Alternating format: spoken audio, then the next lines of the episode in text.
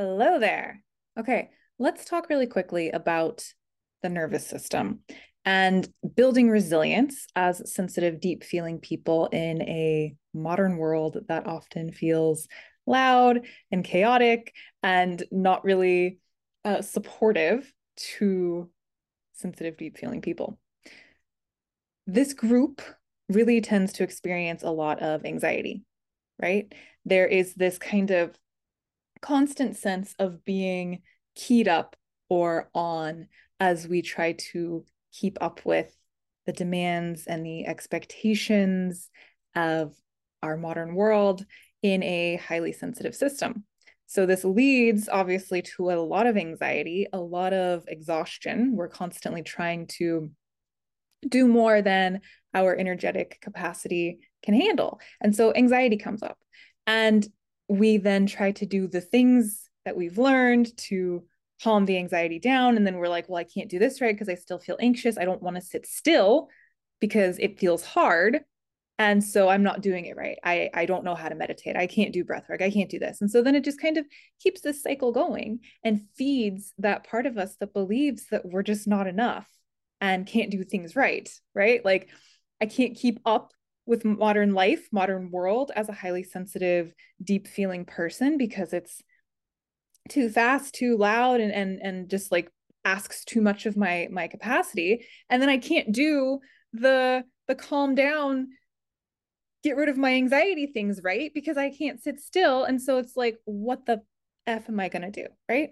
So I wanted to just remind us like the nervous system has a nice big range, right? We're meant to like healthfully kind of oscillate and regulate among these different states of like super aroused and super relaxed.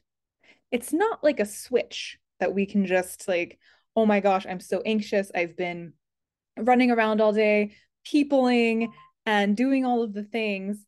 And now I need to just like be still because that's what I learned to do. That's what I read I was supposed to do, right? Like get still. That's a goal. That's a beautiful place to be. But to go from here to there like that is kind of um, unrealistic and not a good intention for yourself, especially if tending this part of yourself, tending and befriending and getting to know your nervous system to build resilience for yourself. If it's kind of a new thing, you can't be expected to go from like 60 to zero. So I wanted to remind you of that. And I also wanted to offer this, this little kind of nugget is that nothing needs to look however somebody else said it needs to look. Right. So if somebody's like, oh, for anxiety, try meditation, try this, try that. These are all wonderful tools. And they don't need to look that way so if if your your intention is like i really just want some stillness but when i go to try to get that stillness i feel oh i want to jump out of my skin. Can you imagine this this oscillation this movement right? Like this deceleration. So bringing actual movement into the process. So as you are going from you know you get home at the end of the day and you're still kind of keyed up but you want to go to stillness how can you like literally move bring movement into your body imagining this this um you know you can picture like a little knob that you're you're turning down or some type of of imagery if that's helpful to bring it down into this still place. So let me know how that goes for you. And just yeah switching that thinking that it's all or nothing or it has to look this way because I read it on the internet. Just letting go of that. All right. Thank you for listening. Share with me how it goes, and I will see you in another video.